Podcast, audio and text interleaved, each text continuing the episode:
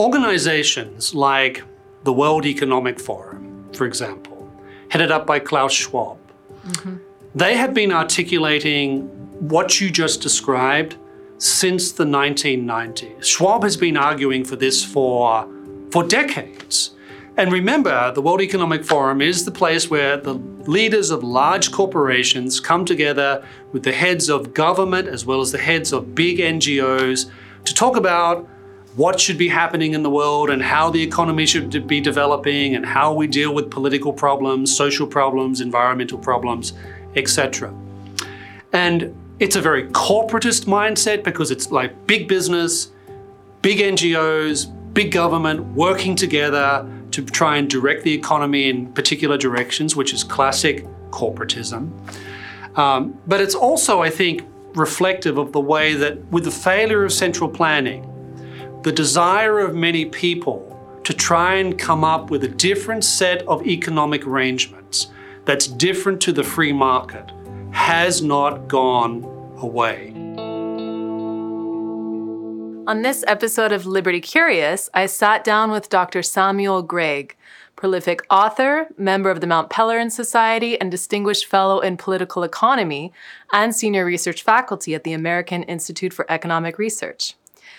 He has a doctorate in moral philosophy and political economy from Oxford University and a master's in political philosophy from the University of Melbourne. His new book, The Next American Economy, will be available this fall. It was a pleasure speaking with him about free markets, cronyism, central planning, Marxism, and stakeholder capitalism.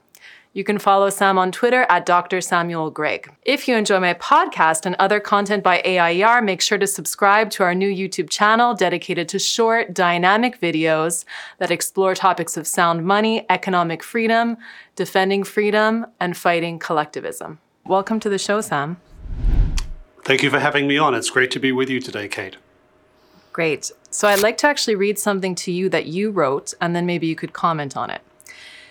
So you said one of the most significant economic achievements of the past 50 years has been the radical diminishment of extreme poverty. Between 1990 and 2018 alone, those in extreme poverty fell from 1.9 billion, 36% of the world population, to 650 million, about 7%. This pace and scale of this decline is unparalleled in human history, and these changes were not achieved through massive wealth transfers from developed nations to the developing world of the type advocated by many development economists after 1945. Nor did it have much to do with foreign aid or industrial policy, likewise promoted by the same experts. It was accomplished through economic growth, and that growth was primarily driven by nations shifting their economies from the late 1960s onwards towards competition and trade openness. Markets, it turned out, were far more effective at reducing poverty than any of these measures. Beginning in the early 1990s, however, many development economists changed their tune. So, what happened from the 90s on? Well, many things happened from the 90s on. Uh, I think the main thing, of course, was that we saw in 1989, 1990, the collapse of the Soviet Union, the removal, if you like, of central planning as a genuine option for countries to follow when thinking about economic development. But what happened, I think, in many respects, was that a lot of development economists shifted their argument. They shifted their argument away from things like we need more foreign aid, we need more uh, external intervention, we need a more activist government that's involved in a type of centralized planning. Instead, they started arguing in favor of what you might call sectoral interventions into the economy. By that, I mean essentially industrial policy. Now, industrial policy, classically defined, is essentially a situation whereby the government doesn't try and, and plan an economy in the sense that we understood in centralized planning, which existed in the Soviet Union and many other countries. Rather, it tries, the government tries by specific interventions, whether it's through setting up state companies or offering subsidies or uh, trying to organize the regulatory arrangement to encourage investment in one area rather than another. This, this form of industrial policy was basically designed, in many cases, to try and produce specific outcomes that advocates of industrial policy say would not have happened if markets had just been allowed to take their course. Now, uh, what's interesting about this is that industrial policy wasn't new. It's never. It's not a new thing. It was in, implemented in a number of countries after the Second World War, particularly in developed economies, because it was seen as necessary to type of, to engage in a type of modernization of economies that needed to be modernized. But what we see with industrial policy, in case after case after case, is basically failure. Failure to deliver on the goals that were promised but also significant dysfunctionalities associated with the pursuit of industrial policy. Because industrial policy inevitably involves governments and politicians deciding who is going to get what when it comes to who gets to implement the industrial policy, who is going to be subsidized, who is going to receive special treatment. And as soon as the government gets involved or politicians get involved in that type of decision making, we can be very sure that what is often called cronyism will start to develop. And that's deeply problematic because in crony capitalist arrangements, um, things like economic development and where you where you want the market to develop is not determined by consumer preferences or entrepreneurs pursuing particular objectives Rather, it's the state making decisions about where to allocate resources. And in the conditions of really any political system, you are going to inevitably find that businesses that want to basically get close to the government and secure privileges will inevitably gravitate towards industrial policy as a way of trying to do that, to become close to government and to get government subsidies, to get special privileges. And that, I think, is very much characteristic of industrial policy. And it also explains why industrial policy fails. Because politically driven economic decision making when it comes to allocating resources in an economy uh, is very bad at outguessing markets. So that's the development, that's the way in which a lot of economic thinking developed in the 1990s. And it's still around today. In fact, I would argue we're going through a renaissance right now of many people on the left, but also on the right, mm-hmm. who very much favor industrial policy as a way forward.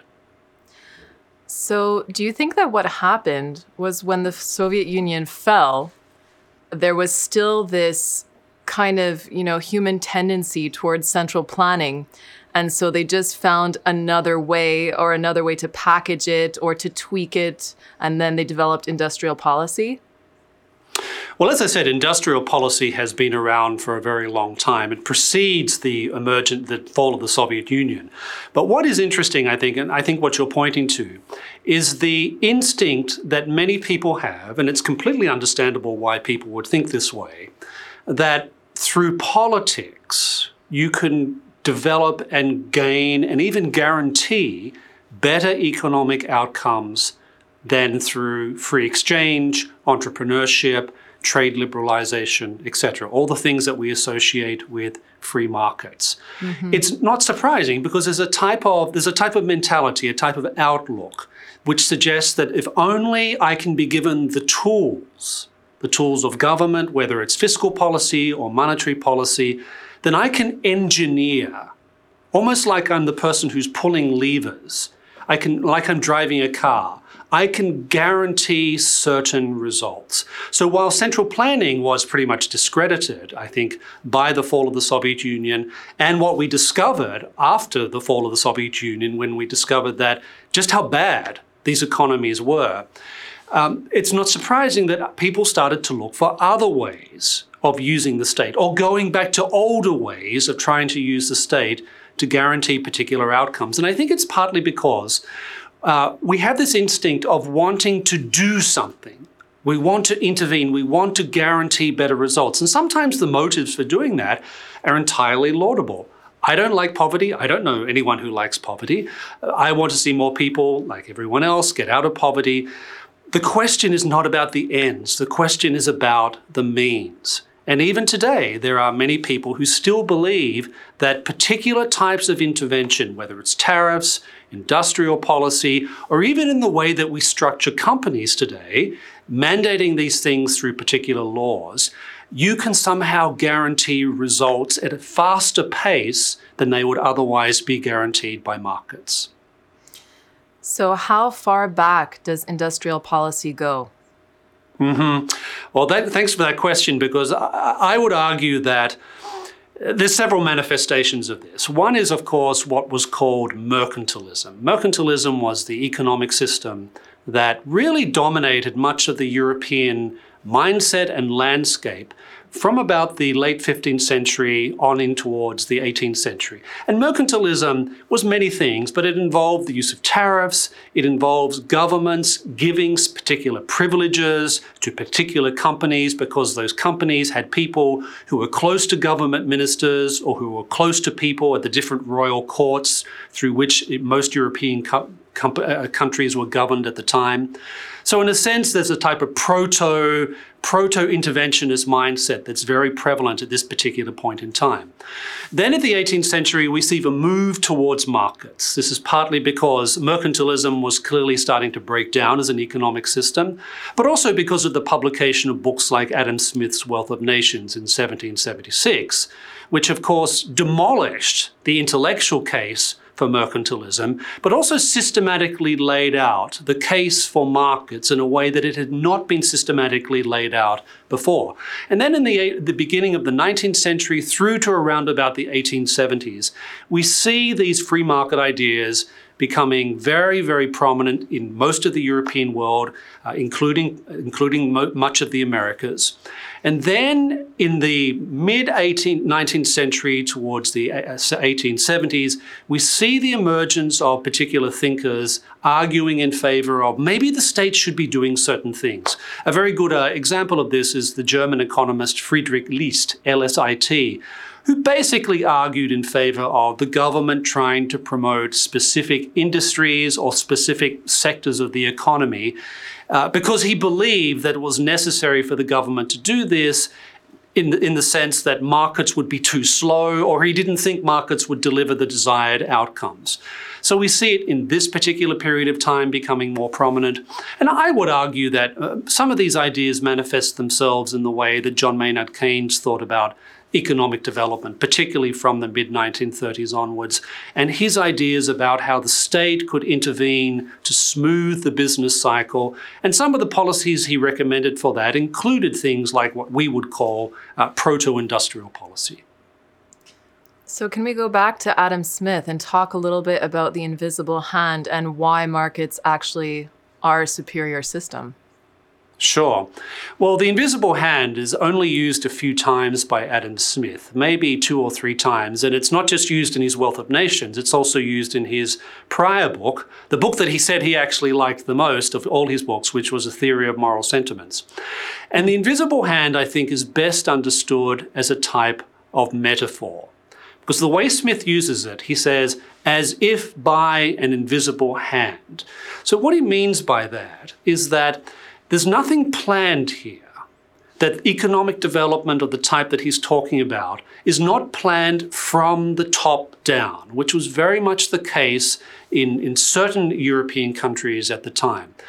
Rather, he says, markets are very good because it's people acting freely entering into exchanges with each other, freely creating uh, goods and services through entrepreneurship, through the use of economic creativity.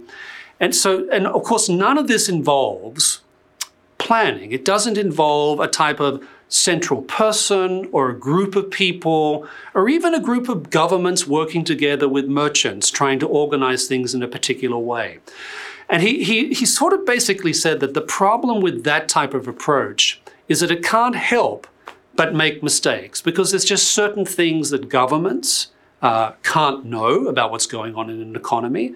He also said that uh, knowledge and skills and opportunities and resources are much better coordinated when we focus upon consumers rather than the state. And we, went, we let people engage in these types of free transactions because he said, in the end, you're putting your trust in the capacity of free people to make free decisions for themselves within a context of rule of law, within the context of a particular moral culture. And this, he was very convinced, would, as if by an invisible hand, bring about much greater economic prosperity and greater freedom more generally than the type of mercantilist systems that preceded him and the type of planned economies, which, in or what you might call mixed economies, that started to dominate the world from about the 1930s up until the 1980s in the 20th century. So, um, these principles were also foundational to the United States, correct? Like they were in the Federalist Papers, and the founding fathers were were fans of this idea. Is that not true? More or less. So I think if you look, for example, at the Federalist Papers, we often think of the Federalist Papers as uh, the best way of approaching and trying to understand the Constitution of the United States and how the different articles relate to each other. And that's certainly true. But it's also the case that if you read the Federalist Papers very closely, you can see that the political economy that's being articulated there is one that emphasizes private property, that sees great advantages with things like free trade, which sees enormous opportunities, both economic but also in the moral realm when it comes to commerce. So their vi- the vision of, of political economy that emerges in the Federalist Papers is what you would call that of a commercial republic, a society in which commerce plays a much bigger role than you might find in some of the societies that preceded it, but also goes hand in hand with a commitment to liberty, to constitutionalism, and rule of law. And that, I think, is very much the political economy that forms the outlook of uh, the Federalist Papers. Now, you mentioned the founding. Well, it's, I think it's fair to say that at the beginning of the, of the American experiment in ordered liberty, there were considerable economic debates about the future of this young republic. So, on the one hand, you had some people who wanted to see economic modernization, who wanted to see industrialization, who wanted to see rigorous trade between America and the rest of the world.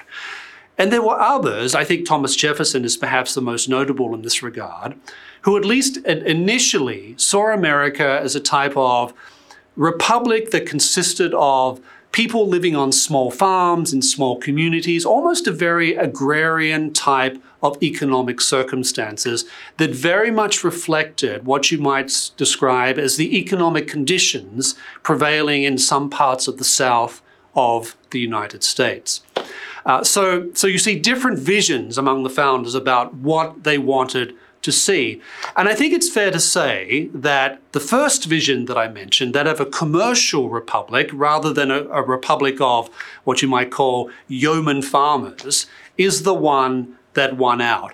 And maybe the, one of the ways we can see this is that if we look at Washington's farewell address, that's one of my favorite founding documents to read because not only is it George Washington, who I, I still think is America's greatest president, I think it's not just him giving out advice to the Americans of his time and the Americans of our time about what he thought was important when it came to preserving this republic he also articulates a pretty clear vision of a commercial republic. He talks about the need for free trade between the colony, between the states, because he thought this, this trade between the states would help to overcome some of the very strong regional differences. He also basically articulated a more or less free, free trade position when it came to America's engagement with the rest of the world commercially. Now, it's not a completely laissez faire position that's articulated there, I think that's fair to say. But it is more or less very much a position which he says we should be trading freely with our neighbors. And he uses expressions like we should not be asking for favors and we should not be giving privileges.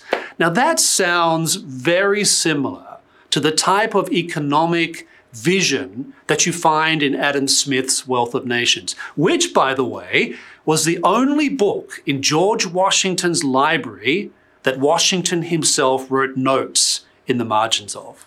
Ah, very, very interesting. So it sounds like this was kind of an extension of the same idea where people should be free to trade with each other and countries should also be free to trade with each other. Yes, more or less. And now I say more or less because the founders were also very interested and attentive to things like domestic politics. They were also very attentive to questions of foreign policy. And one of the things you find with these thinkers is that they're very aware of these realities. So, for example, in the case of the, the Republic of the 1790s, one of the geopolitical realities they're having to deal with is that there is a global war going on between Britain and France at that particular point in time. And there's also immense division within the United States, even within Washington's cabinet itself, about what should be America's stance regarding these sorts of questions. And this flowed into questions of trade policy. So, for example, Thomas Jefferson said, well, basically, I think we should just trade with France because we don't like Britain and we need to be supporting the revolutionaries in France. Whereas Alexander Hamilton is saying, uh, hang on a minute, uh, that's an interesting idea, but our biggest trading partner is Britain. And that's not likely to change in the near future. So my point is not, not the specifics of these matters. It's just that the founders did factor in some of these political and foreign policy considerations. That's why I said it's difficult to say that they were um, a sort of complete laissez-faire people. That they weren't because they were trying to think through these complex domestic and geopolitical questions while simultaneously trying to develop this idea of America as a commercial republic that as far as possible, was able to trade freely with other nations throughout the world. And what about, you know, I know now we have a lot of tariffs and we have protectionism, and there's kind of this um, movement within the Conservative Party um, that they advocate really for uh, putting America first and kind of this mm. nationalism. Um, was that existent then as well? Was there some some arguments about that?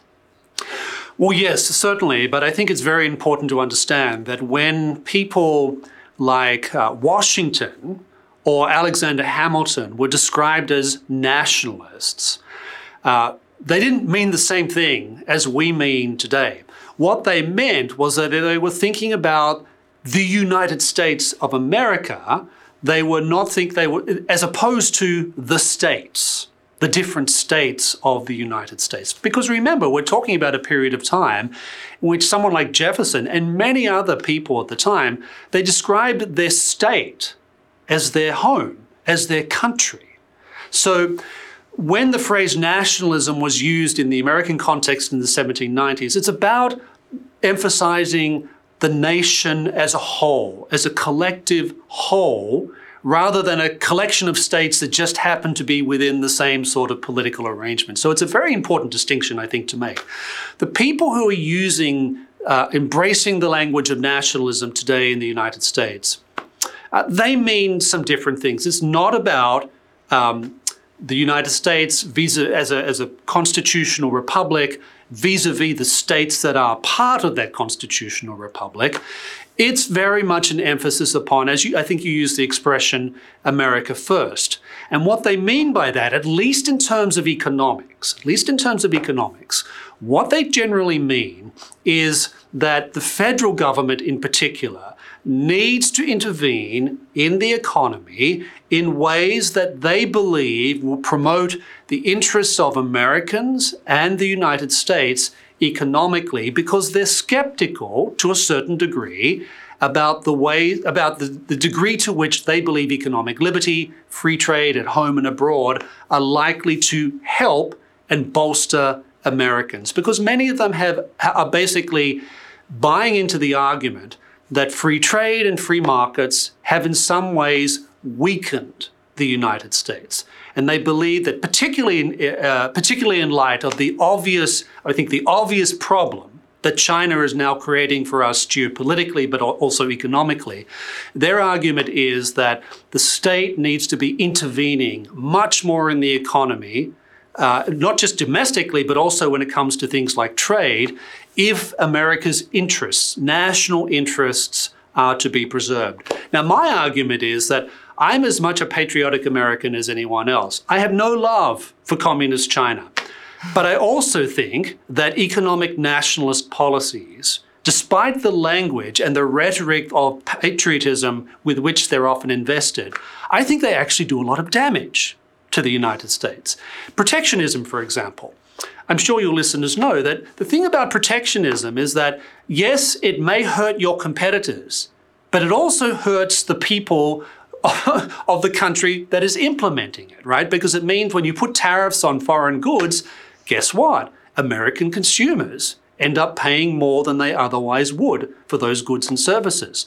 It also means that American businesses are encouraged to become less competitive. They become lazy, they become complacent. The more protected they are, the less competitive and the more complacent they generally will become. So, my argument with uh, a lot of the people who describe themselves as economic nationalists is that I'm not against the well being of the United States. I believe in the well being of the United States as much as any other American. But I think the means, the economic means that economic nationalists want to use are actually very detrimental to the general welfare of the United States. And so, what would be some arguments for free trade then? Like you're saying, what doesn't work, but mm-hmm. how how does that look when it does work? Well, it does a number of things. I think, first of all, it lowers prices for American consumers. It does so because when you remove tariffs or you reduce tariffs, then by definition, you are removing extra costs that are imposed by the federal government upon goods and services coming in to the United States. So that benefits 330 million American consumers. And it's really important, I think, for us to remember that the point of economic activity is the consumer. It's not to bolster inefficient businesses. It's the point of the economy is not to uh, help those businesses that just happen to be closer to people in Washington D.C. rather than others. The point of the economy is consumption the well being of consumers. And so, to the extent that you get rid of tariffs and protectionism, by you get a lower price range for consumers. That basically also, by the way, helps to um, promote the well being of poorer Americans, right? Because richer Americans can afford, if you like, the extra costs imposed by tariffs. But that's less the case, I think, it certainly is less the case, when it comes to those whose incomes are lower than others. So that's the first thing. The second thing I would do, I would say, is that when you move in a free trade direction, you force American businesses to become more competitive. Because when you lower tariffs, it gets less, less incentives for businesses to look to Washington, D.C for handouts or for mm-hmm. privileges or for quotas or whatever it happens to be. And this is very important because it means that suddenly American businesses are constantly having to say, okay, we're doing all right, but guess what? The Japanese or the Europeans or the Russians are doing this particular thing better than us. So if we're going to compete, we need to do things more efficiently and effectively. And we won't run and hide behind protective barriers that will somehow uh, ward off the effects of competition. And of course, the thing is that in the long term, protectionism doesn't provide the type of protection that its, that its proponents suggest that it will for American businesses, because it encourages them to become lazy. It encourages them to get close to government. It encourages mm-hmm. them to be less entrepreneurial. It encourages them to not adopt technologies that they need to adopt if they're going to remain competitive. So these are, if you like, the ways in which free trade and trade liberalization it's not just a question of mutually benefiting, benefiting those whom we trade with, it's also a question of really, I would argue, a type of economic discipline that our economy needs as a whole and American businesses need in particular. And we know what happens to businesses when they try and resort to things like tariffs or subsidies as a way of improving their position. They end up like the automobile industry in cities like Detroit inefficient, run by complacent managers and overmighty unions, and constantly running to the federal government for handouts mm-hmm. instead of taking a hard look at themselves and saying, we have to stop pretending that the government can rescue us. We need to get more competitive if we want to stay alive, let alone be productive. Yeah, you know, I think that that's just human psychology. If if if you're just, you know, allowed to skate along in life and you don't really have to compete, you don't need to be creative either. Right? There's no creative force in that. You're just allowing things to happen to you and then you have stagnation essentially. Exactly. No, that's exactly right because I, think what you're pointing to is that things like the type of government interventions that we're talking about they just they, they don't provide incentives to be creative. They don't provide incentives to be entrepreneurial. They encourage you to be satisfied with the status quo. And we know that in the conditions of a, a global economy, when there are lots of people who are willing to work very hard, there are entrepreneurs who are willing to take big risks, you can't afford to adopt that type of mentality that you're describing because you will become uncompetitive. You will become less entrepreneurial. You will become, in the long term, as a country, less wealthy. And and you know it's funny because it it also makes me think of the the moral and social problems that we seem to have now as well because when mm-hmm. you have meaning in your life which usually meaning is associated with you know your value system as well as hard work and creating something achieving something and making something of yourself and of your time then you tend to have people who are kind of more depressed they they don't really have a sense of meaning and so therefore they start to fall into this kind of nihilism and I think we're seeing this nihilism reflected in the way they want to rewrite American history, for example, with the 1619 Project and things like that. Mm-hmm. Mm-hmm. No, I, think, unfortunately, Kate, you're right. you're right, because um, let's think about a classic problem which many people have talked about in more recent times, which is young white men in America. The number of young white men in America who are addicted to substances of some sort or another, who are not working, who are uh, essentially uh, accepting things like disability payments, who have checked out, in many respects, of the responsibilities that come along with being an adult. Right? Mm-hmm. And now there's an economic dimension to this, I think, because the more you, you enable people to drift in that type of direction, whether it's th- through things like disability benefits or handouts of some or, or, whatever it happens to be that i think generally has a demoralizing effect upon people because one of the things that makes us distinct as human beings, and you mentioned it uh, in your comments, is work. Human beings work. We are the only creatures in the world who work. Dogs don't work, deer don't work, ants don't work, plants don't work. We work. And when we work, we transform not just the world around us, we also transform ourselves we become different people. We acquire virtues, we acquire habits that we would find much harder to acquire if we didn't engage in work. Now, and that leads you to the question of well, what is most likely, what is the type of economic arrangements that's most likely to guarantee work on a sustainable basis for large numbers of people over a long period of time? And I would argue that free markets are the most is are the, are the set of economic conditions that are most likely to guarantee that in the long run. Well, that's really well said, Sam. And, you know, it's funny because I was reading many of your publications recently, and one thing that you bring up is the issue that proponents of free markets don't necessarily explain the moral side or the side mm. that's related to virtue and why it's not only superior as an economic system, uh, but but as a system that that brings well-being in in other facets of life. So, do you want to get into that a little bit? Sure, absolutely. So. Um, I'm very much a free marketer, otherwise, we wouldn't be talking today, right? but one of the things about, I find, with many people, not all, but many people who talk about free markets, is that uh, we tend to limit ourselves to the economic benefits. And the economic benefits, I think, are pretty obvious. The growth of wealth, the lifting of people out of poverty, the opportunities that a dynamic, creative economy provides for people in different ways, in different settings over long periods of time. That's all great, and it's all true. But people who oppose free markets, that's not generally where they start the argument. Where do they start the argument?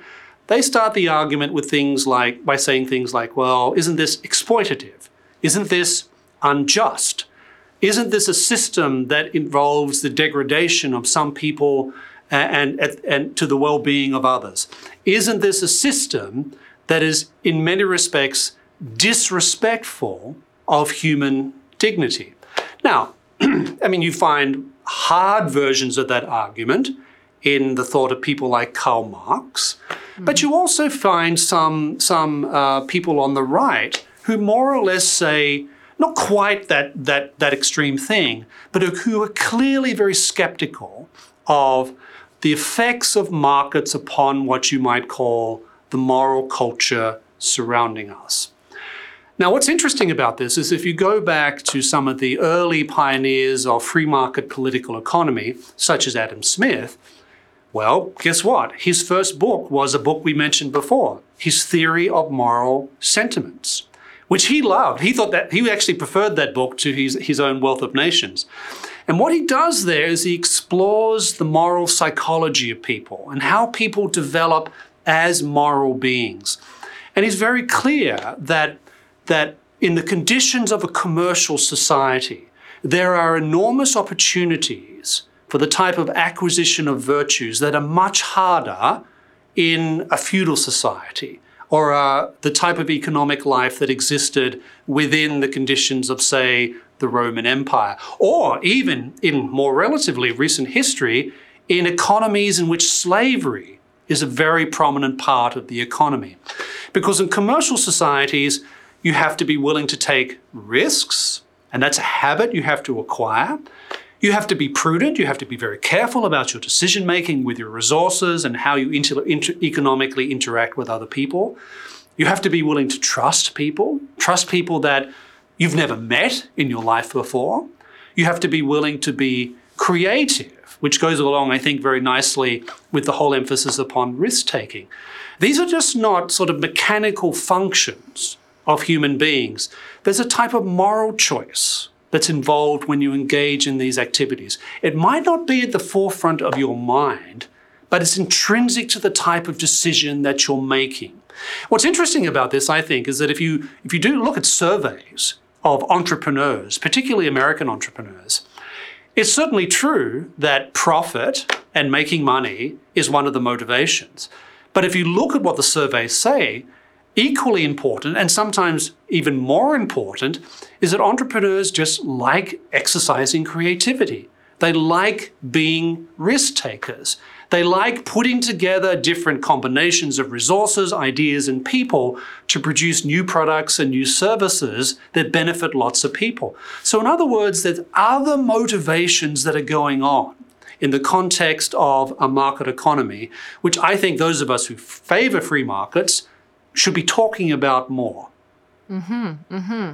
Well, this comes down to self-interest, which is a virtue, uh, but nowadays it seems to be pathologized. Like if you're self-interested, it means that you're selfish, you're exploitative, and everything that you're that you've mentioned so far in this discussion. So, why do you think that we've got to this place? Why are we here, where mm. capitalism, free markets, um, and self-interest are being seen as vices and things like you know pathological altruism and collectivism are seen as virtues. Well there's a lot of answers to that that that question but let me so let me just start with uh, the first point. First of all i think we need to have an accurate understanding of what self-interest is particularly as people like adam smith talked about it. When smith talks about self-interest he doesn't mean selfishness he doesn't mean greed. He's very clear he doesn't mean these things because, not least because he condemns things like greed in other parts of his writings.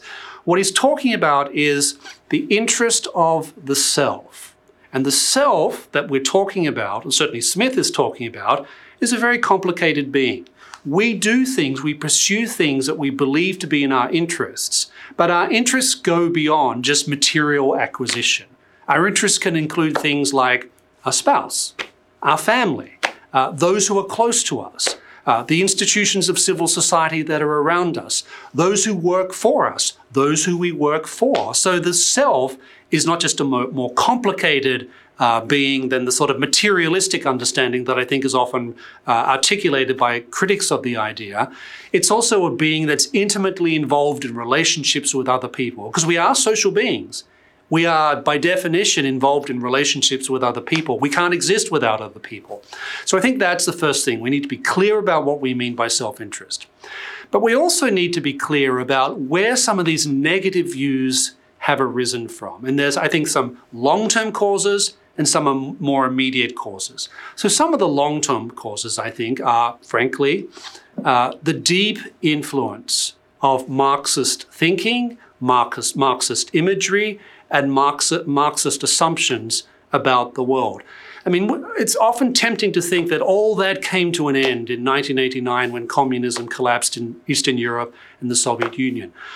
I think it's very difficult to understand the world today without understanding that many people still have that mindset.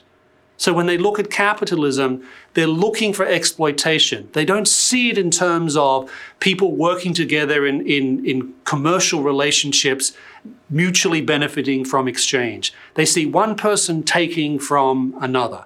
They also see things in terms of class. There's the working class, then there's the middle class, the bourgeois. These are, by definition, the exploitative people.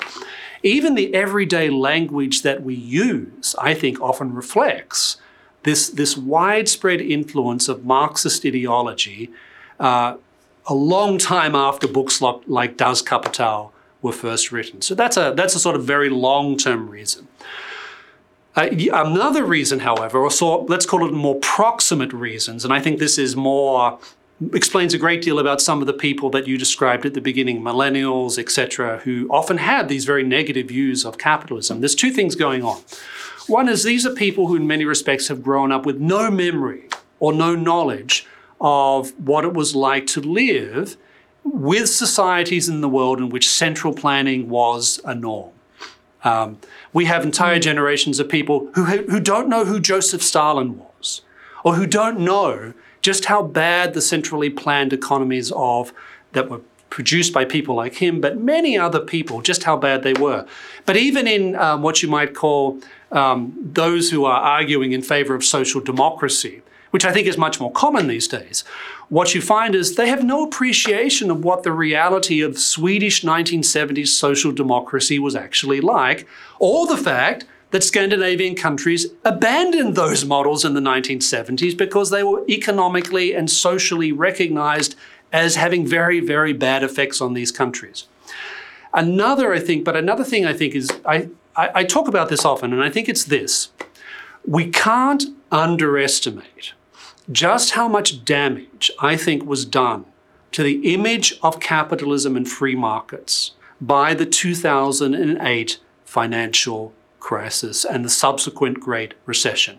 Now, I could sit down and we could talk about all the ways in which bad government policies, whether it was housing policies implemented by the Clinton administration and continued by the Bush administration, or whether it was things like the Federal Reserve keeping interest rates way too long, way too low, way too low for too long.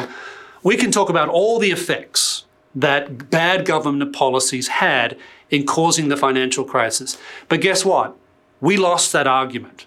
And I don't mean lost in terms of we had a we had a less con, a, a, less better a, a worse argument or argument didn't make sense, but in terms of the PR side of things, the dominant narrative was that this was a failure of capitalism. And therefore, we need lots more government intervention in the economy to make sure that this never ever happens again. So, even today, so that the financial crisis happened, what, almost 14 years ago now. But that is still hanging over many people's minds when they think about capitalism mm-hmm. and why they often have quite negative views of this and why they're willing to think about things like, well, maybe we should have some intervention. Maybe a few tariffs wouldn't be bad. Maybe the occasional industrial policy would be a good idea. I don't think we can underestimate the legacy of free marketers losing the public relations battle about what was the real cause of the 2008 financial crisis if we want to understand why such negative views of capitalism are quite prevalent among a good number of people today. There's a lot to unpack there, and that was very well said. Um, but what I'm thinking about here is that, you know, there's a lot of fear there as well for that generation because you know they they've seen everything kind of unravel. You know, there was September 11th, all of these events in their lifetime. And then at the same time as all of that fear and all of the uncertainty, and basically something that they can easily point out as a failure of capitalism, you have the universities and academia who are pushing Marxist ideology and power dynamic relationships and, and things that are related to Marxist ideology in one way or another. So, do you think that that has also shifted uh, the minds of, of the youth? Absolutely. So, to your first point, uh, so I grew up in a world, I was a child at the time when, a very young child, I remember that I had vague memories of the 1970s. But I remember my parents talking about things like inflation and how bad it was and how damaging it was. Many of the people you're describing have, until very recently, had no experience of what it's like to grow up in, an economy where inflation was a big reality. So what I'm pointing to here is there's a, there's different experiences. Now you mentioned, for example, uh, September 11. If you think about that, but you also think about things like the financial crisis, the Great Recession. Um, we think about the very unsteady years, economic years of the Obama administration. We think about things like the emergence of, of a very aggressive China. Um, so we think about things like the pandemic and the state in massively intervening in the economy to try and uh, do all sorts of things that we would never tolerate in a time of relatively normal circumstances, right? So if you've grown up in that type of world, it's not surprising that you tend to prioritize security over liberty. It's not surprising. Mm. I, I find it mm-hmm. completely understandable why people would think that way. But when coupled with what you're pointing to, which is a very anti market, a very anti commerce, a very anti capitalist understanding of the world that prevails in many universities and colleges today, we shouldn't be surprised that large numbers of people come out of college with quite negative views of business or who think that the purpose of business is not about making profit.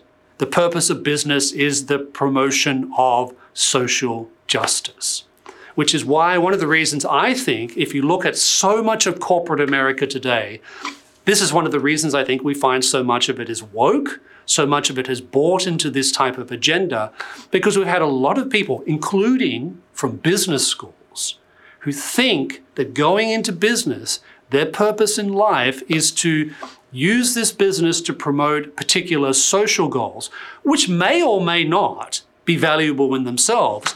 But business is not the place in which these things are supposed to be pursued because every organization has what I like to call a telos, an, an end, a goal that defines its, existence. So a family's telos is not the same as a telos of a business, which is not the same as a telos of the military, which is not the same as a telos of the government. What we have in so much of America today is a mixing up of teloses. People think, a lot of people, particularly in corporate America, will tell you, oh, yes, well, profit's part of it, but really, it's about the advance of social justice, which means we as businesses, we have to think very differently about how we go about doing things. And maybe, maybe we should be putting profit a little lower when it comes to the priorities that businesses should be providing. Hmm. Well, that's interesting because uh, you write a lot about cronyism, and we discussed this earlier in this conversation.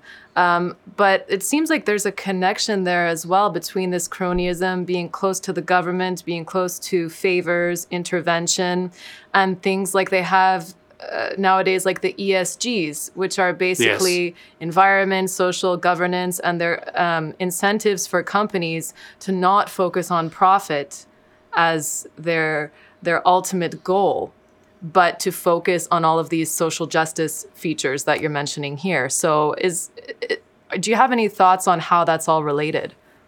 Oh, it's it, it's all very deeply related, right? Because we've seen the emergence of, as you say, ESG, environment, social, governance concerns, which are basically a way for people to invest or for businesses to orientate themselves. So they say, we are socially responsible, we are concerned about the environment, and we want to have good governance.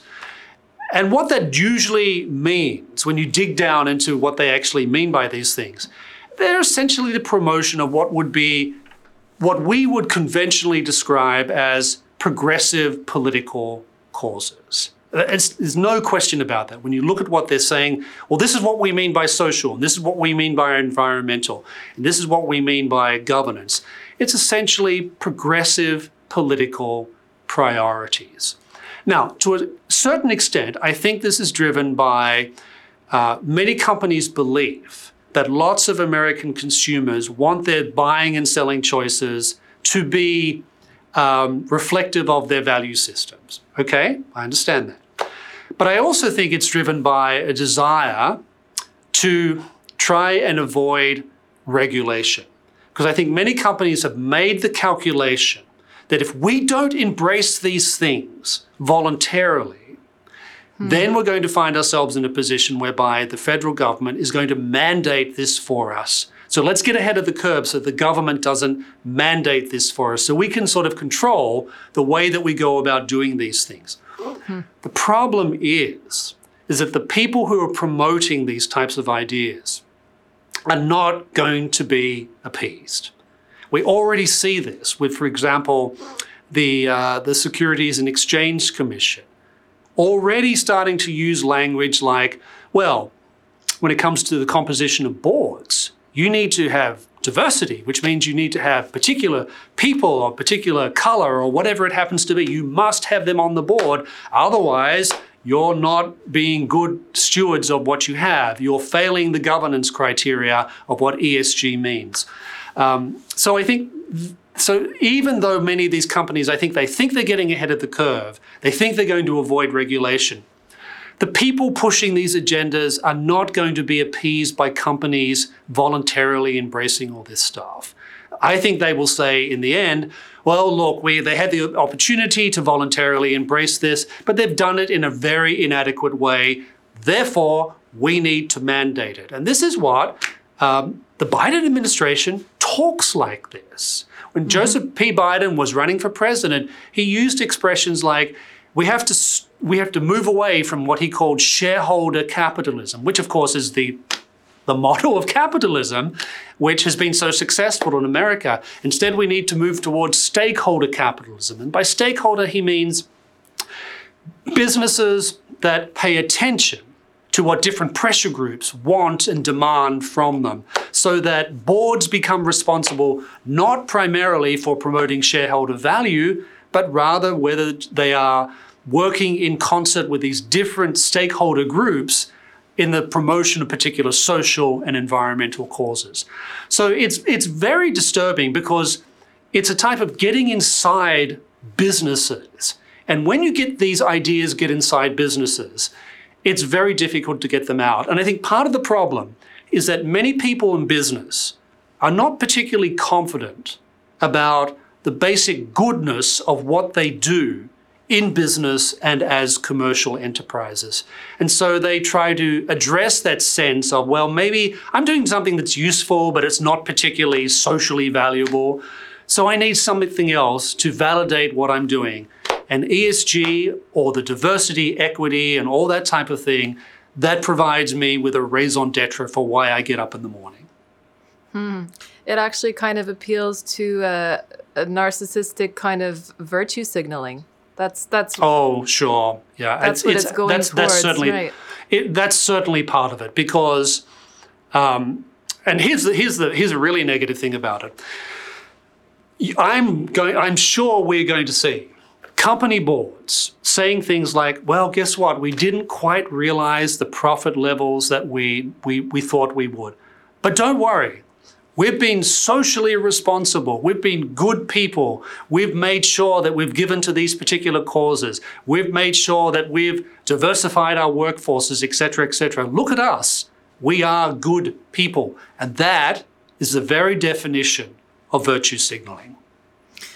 Yeah, well, if you look at the ESGs, it traces back to something like I think the motto was developed in the 90s people, uh, planet, and I don't even know if profits was in there. I forget the other P. I'll, I'll have to link it below.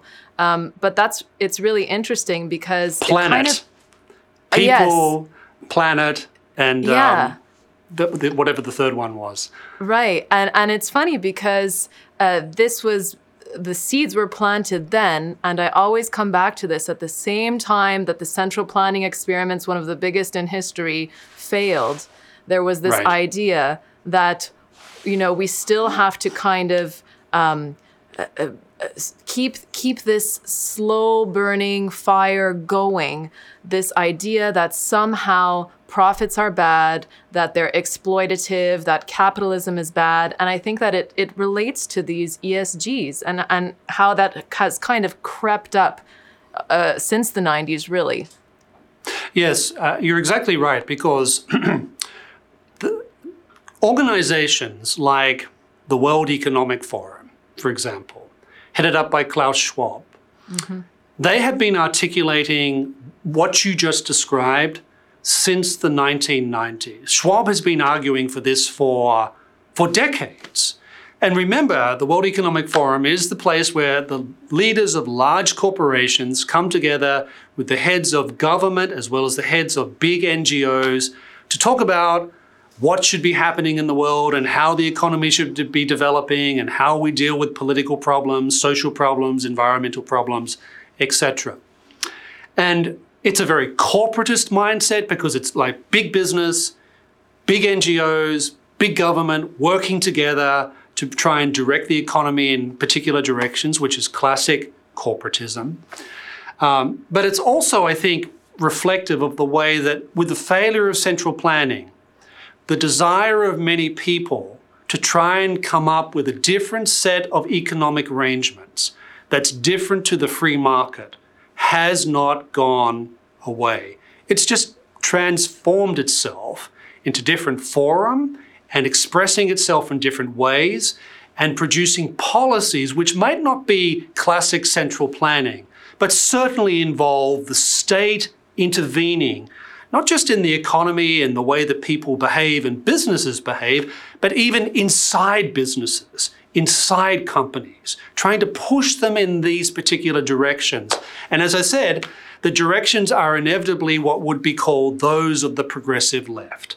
It's not, it's not classic conservative concerns that they're particularly interested in. It's mm-hmm. usually left wing progressive ideas that make up the content of ESG.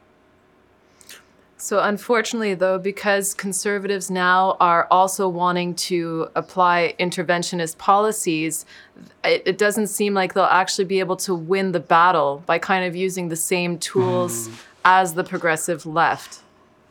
Yes, and it, you know, it's very interesting because in some areas you see a significant overlap between what the progressive left want in some of these areas and some what some conservative political leaders have said. So, for example, Elizabeth Warren, maybe one of the most progressive senators in the United States Senate, senator from Massachusetts. Why else would she be anything else but a progressive, right? well, one of the things that she wants is to have um, it mandated that employees, workers, be mandated seats on company boards.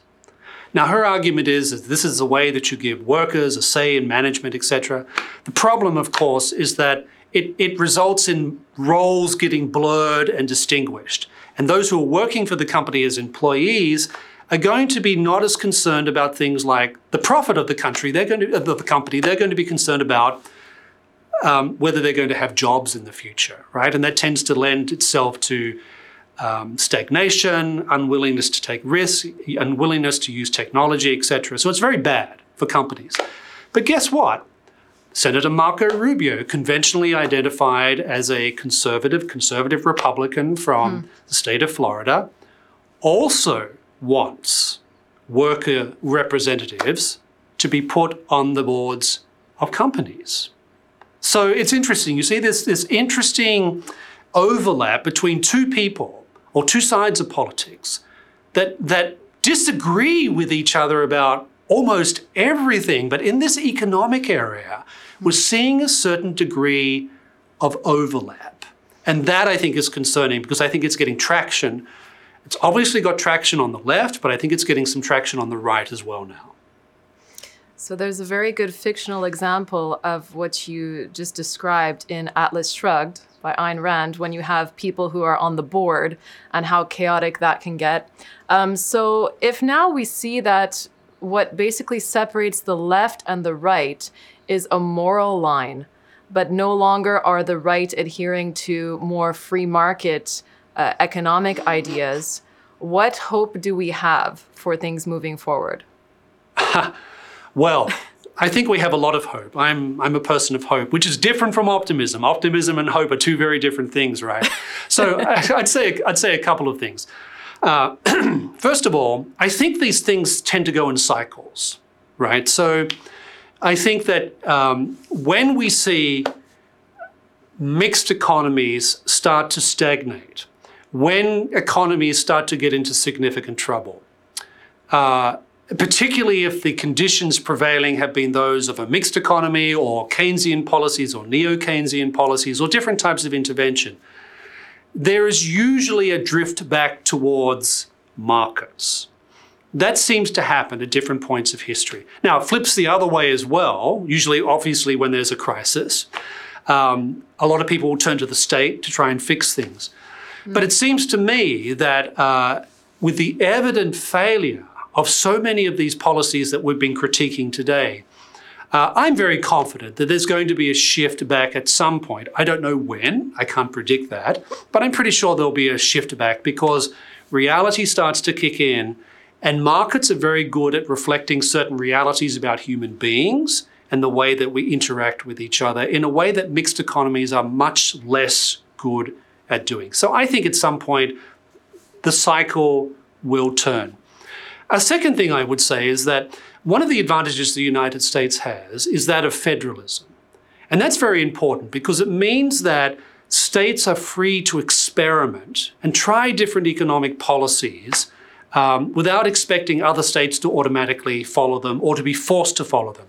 So I think in the United States today, I think we can see in states like, for example, Arizona and Florida, and to name it, there are others, but let's take those two that have moved in a more market liberal direction over the past, you know, 10, 15 years.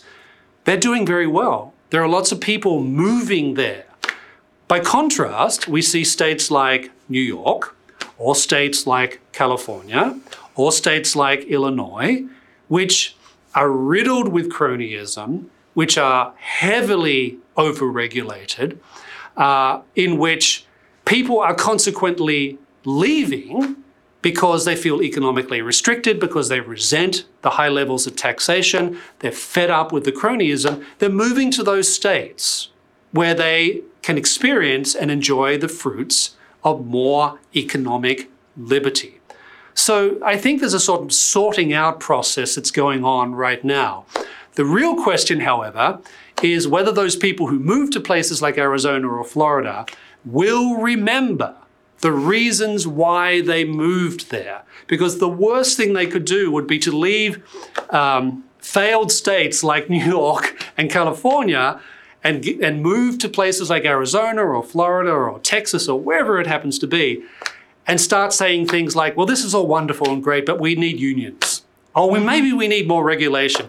And that's, I think, going to be a major challenge for those political leaders and free market people who live in these states that are flourishing because they have moved in a more free market direction, they have to be really careful that they educate those people who are coming and moving, escaping these failed states, why they moved there in the first place, and not to replicate the same types of policies that have made places like California uh, and New York highly dysfunctional on an economic level. I think that's a very good point. I'm not sure uh, if it will pan out that way, but well, we'll see. yeah, and and I'm also wondering, maybe a final final question is, what would you call the current system that we live in? Is it capitalist? Wow. Is it crony? Is it technocracy? Is it kind of a neo-fascist system? What because people always say, well, you know, capitalism is to blame. I don't think we've had a capitalist system for a very long time. So, what would you call our, our current state? Oh, I think empirically speaking, it's pretty clear that the United States is a mixed economy.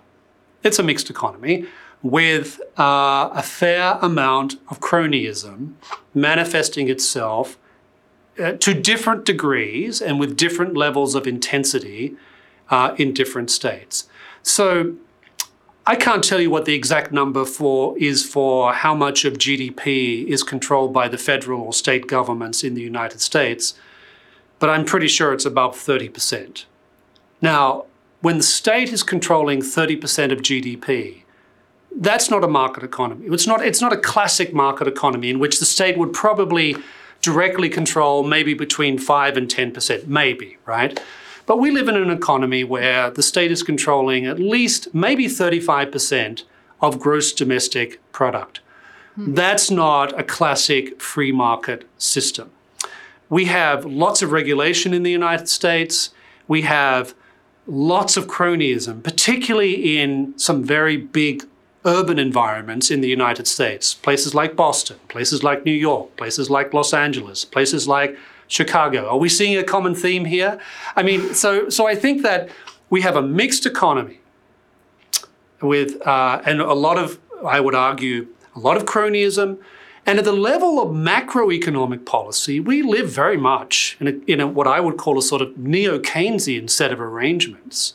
So I think you're right to say that we, we to America is a capitalist economy. I think we would have to put a lot of caveats on that particular description before we accepted it. I think it's, we obviously have some of the basic ingredients of capitalism. We have private property, we have sort of rule of law, we have, um, we have a lot, we have a one, we still have the highest level of entrepreneurship in the world, which I think is what helps us to get through so many problems.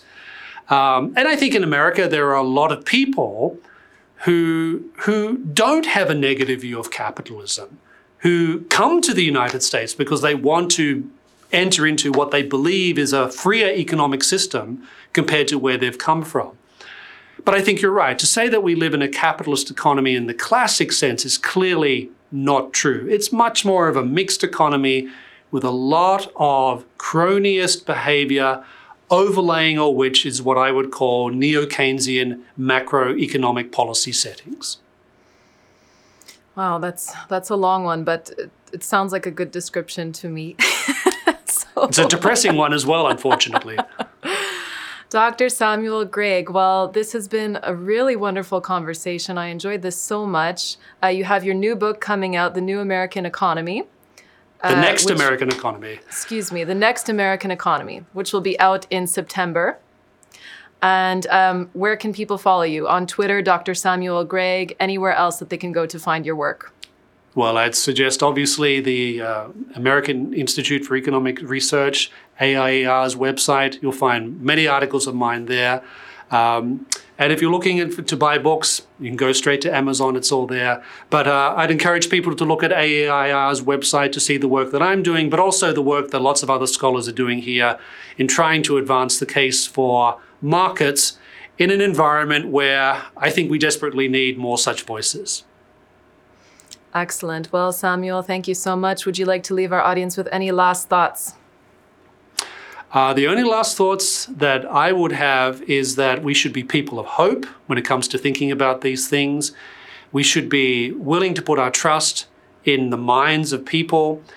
And we should also, I think, go back and look at the founding and the sort of the economic vision that I think more or less came out of that, that was more or less triumphant, I think, in many respects, because I think that in the end, if we're going to move back in the direction of a more economically free society, we need to ground it upon something that's very important to America, which is at the heart of America's identity, which is the founding and more broadly, the American experiment in ordered liberty.